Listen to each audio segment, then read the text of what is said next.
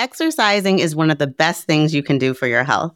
Physical activity can lower the risk of chronic medical conditions, help with weight loss, improve sleep, and boost your self esteem.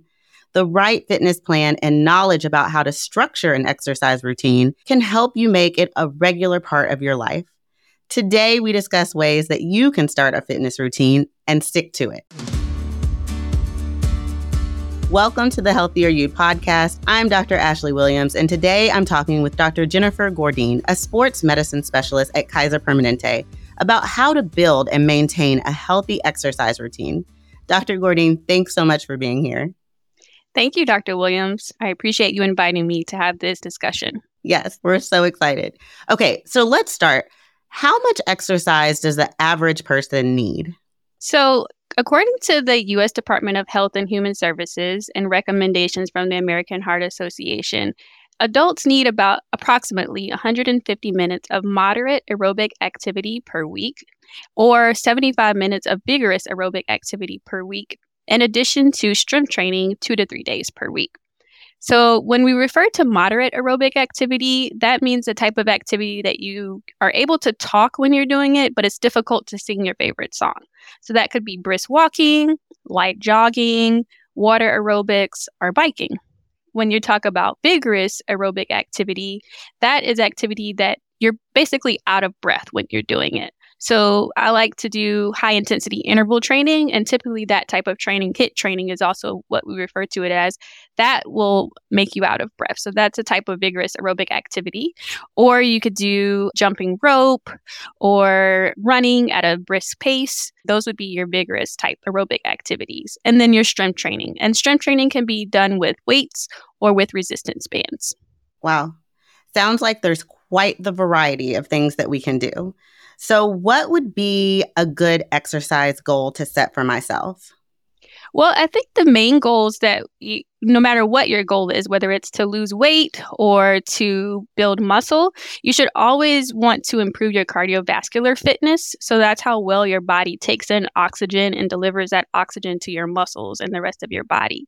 You should also want to improve your strength, your flexibility, and the range of motion in your joints. I think if you hit all of those um, goals, then your overall fitness will improve and your quality of life will improve if you're someone who is new to exercise, you want to start with short term, small goals and kind of build on that. So, for example, if you want to be able to do 25, 50, or 100 push ups, maybe you tell yourself, okay, I'm going to work towards doing 10 push ups over the next two to four weeks. And maybe you start out doing those 10 push ups. Maybe that's even challenging to do as well. And so I think it's also important for patients to know that there are modifications to most exercises to make it a little bit easier and, and a more attainable goal for you when you're first starting out. So again, with the push ups, you know, if it's hard for you to do 10 push ups, maybe you in the plank position, maybe you widen your legs, or maybe you go down on your knees and you start there doing as many push ups as you can. And you just build upon that. So, setting small goals that you can reach within a month or two months will help you to achieve the larger goals which again i said would be to you know improve your strength build muscle improve your cardiovascular fitness and your overall mobility i love it. I love to hear that i can start at 10 and somehow end up at 100 push-ups. I know right? Okay so what are the essential parts of an exercise routine? So I think most exercise routines, it's important for them to include not only cardio, strength training, stretching and flexibility, and recovery. So we already kind of talked about the cardio piece. You want to do either the 150 minutes of moderate aerobic activity or 75 minutes of vigorous intensity activity. And then your strengthening is just going to be two to three days per week. And You can do that. It could be body weight strengthening, holding planks, or you're doing sit ups, or you can do things with light weights, or you can do exercises with resistance bands. Those will all help you to build your strength. And then stretching. I think that's a major part of exercise routines that patients often forget or kind of skimp over, but it's a really important part. And when I talk to my patients about stretching, I like to first emphasize the importance of dynamic stretching. So, dynamic stretching is what you want to do when you're warming up to exercise. That is things like plank walkouts, high knees, toe taps, lunges. You're taking your body through ranges of motion, but you're also stretching the muscles when you're doing that. So you're actively stretching. Whereas static stretching, which is the more traditional stretching that most of us are familiar with, where you're, you know, bending over, touching your toes, and you're holding that position for 10 to 15 seconds, those type of stretching exercises are best to do at the end of your workout as a part of your cool down because your muscles are warm, you're going to get more of a stretch, and it will also help improve your flexibility. So stretching is a very key part of exercise routines. And then recovery we need to have at least one to two days of recovery, especially after the, days that you do your strength training workouts. It's important to give your body a rest and allow your muscles to recover. And, you know, they may feel sore when you first start working out or when you increase the intensity of your workouts.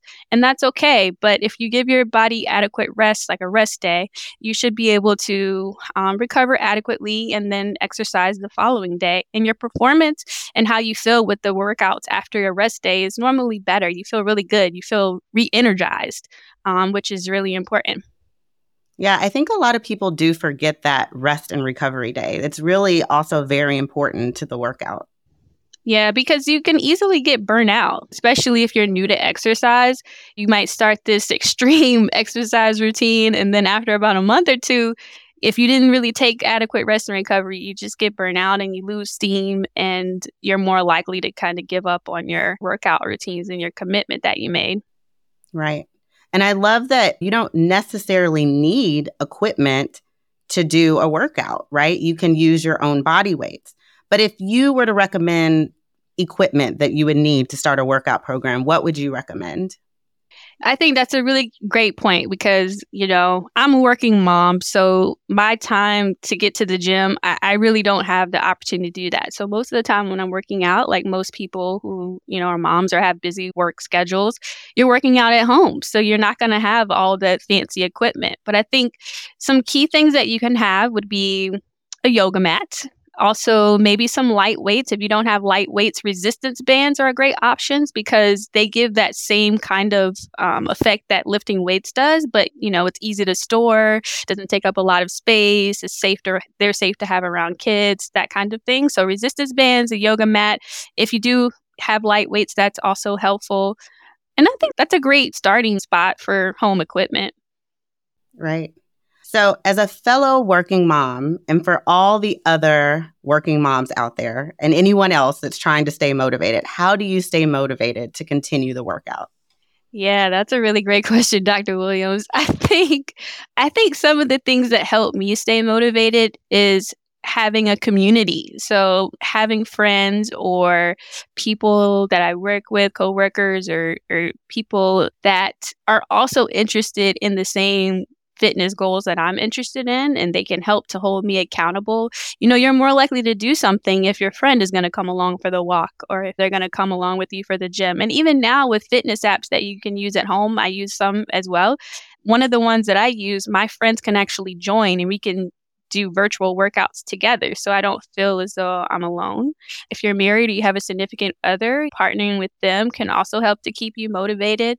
Another thing I really like to do is involve my kids. So if it's on the weekend and I'm trying to get a workout, I'll turn on like kids workout videos and something that they can do as well. And I'll just do it with them. Maybe try to do it at a higher intensity just so I can burn calories and work up a sweat. But that works out great for me. Also, dancing, turn on your favorite music and dance around with their kids. That helps incorporating things in your day to day. So, you know, if you're having to clean the kitchen, maybe you're doing some wall push ups or some calf raises while you're doing that, or you're sweeping more vigorously than you would normally sweep. I mean, if you just keep your body moving, I think that's just a great way to remain active and to keep yourself motivated. I think also using like Apple Watches or Fitbits or fitness bands are also helpful to keep you motivated because you can track your progress. You know how many steps you took that day if you have a goal of how many steps you want to take. So that can help to hold you accountable. And then the last thing I would share would be if I'm in the middle of a workout or if you're in the middle of a workout and you need something to kind of help keep you going, help keep you motivated when you get to that point of wanting to give up, develop a mantra for yourself. For me, I'll say, transformation. To me, that word means I'm doing this because I want to transform something about myself, something about my body that I want to be better or different. Or I'll say, I'm built for this, or I got it, you know, and just saying that out loud mentally can help to get you back into it and help you to keep going a little bit more and push a little bit harder. Yeah, I totally agree. I think part of the motivation is the mental part of it, right? Like, how do we get ourselves there to actually work out and continue working out? And I think having being surrounded by family and friends and having people to support you and motivate you is also very, very helpful. Totally agree. And you also touched on some really great points. You know, a lot of my friends and family and my patients, even myself, I'll say, I don't really have the time to work out. So, what do I do then? And I love the tip about sweeping a little harder or just putting things in the day to day that you're already doing and just putting a little more effort in it. Do you have any other tips on how to include workouts in our day to day when we just don't have the time? I think when we're at work, using a sit stand desk is helpful. Get yourself up and moving more. Taking the stairs instead of the elevator can also help to get your heart rate up. If you have a lunch break, going for a walk to pick up your lunch or just going for a walk outside is is a nice way to incorporate more exercise or just taking a 5 minute break in the middle of your day to say, okay, let me stand up, let me do some wall push ups, let me do some jumping jacks, just something to get your heart rate up for a couple of minutes are all easy, quick, effective ways to get your body moving more. I love it. I'm going to start doing wall push ups. How many should I do? Start with 10. 10? Okay. and then get to 100, right? Yeah, then they get to Great. 100. Let me know. I love it. Let me know you get there. All right. Well, thank you for this great information, Dr. Gourdin. We learned a lot about the importance of exercise and how to build a routine and how to stay motivated. Here are five important takeaway tips. One, there are many ways to achieve the recommended 150 minutes of moderate exercise each week. Two, when creating an exercise routine, be sure to include key elements a warm up, cardio, strength training, and stretching and also make sure to take those couple of days to rest and recharge. Three, set smart exercise goals. Make sure they're specific, measurable, achievable, relevant, and time based. Four, everyone loses the motivation to exercise from time to time. Think about the type of physical activity that feels fun to you, then encourage a friend to work out with you. It really helps keep you motivated. And five, even if you don't have time for a workout each day, you can still be active. Take the stairs whenever possible. Set a time to remind you to stand up at least once an hour.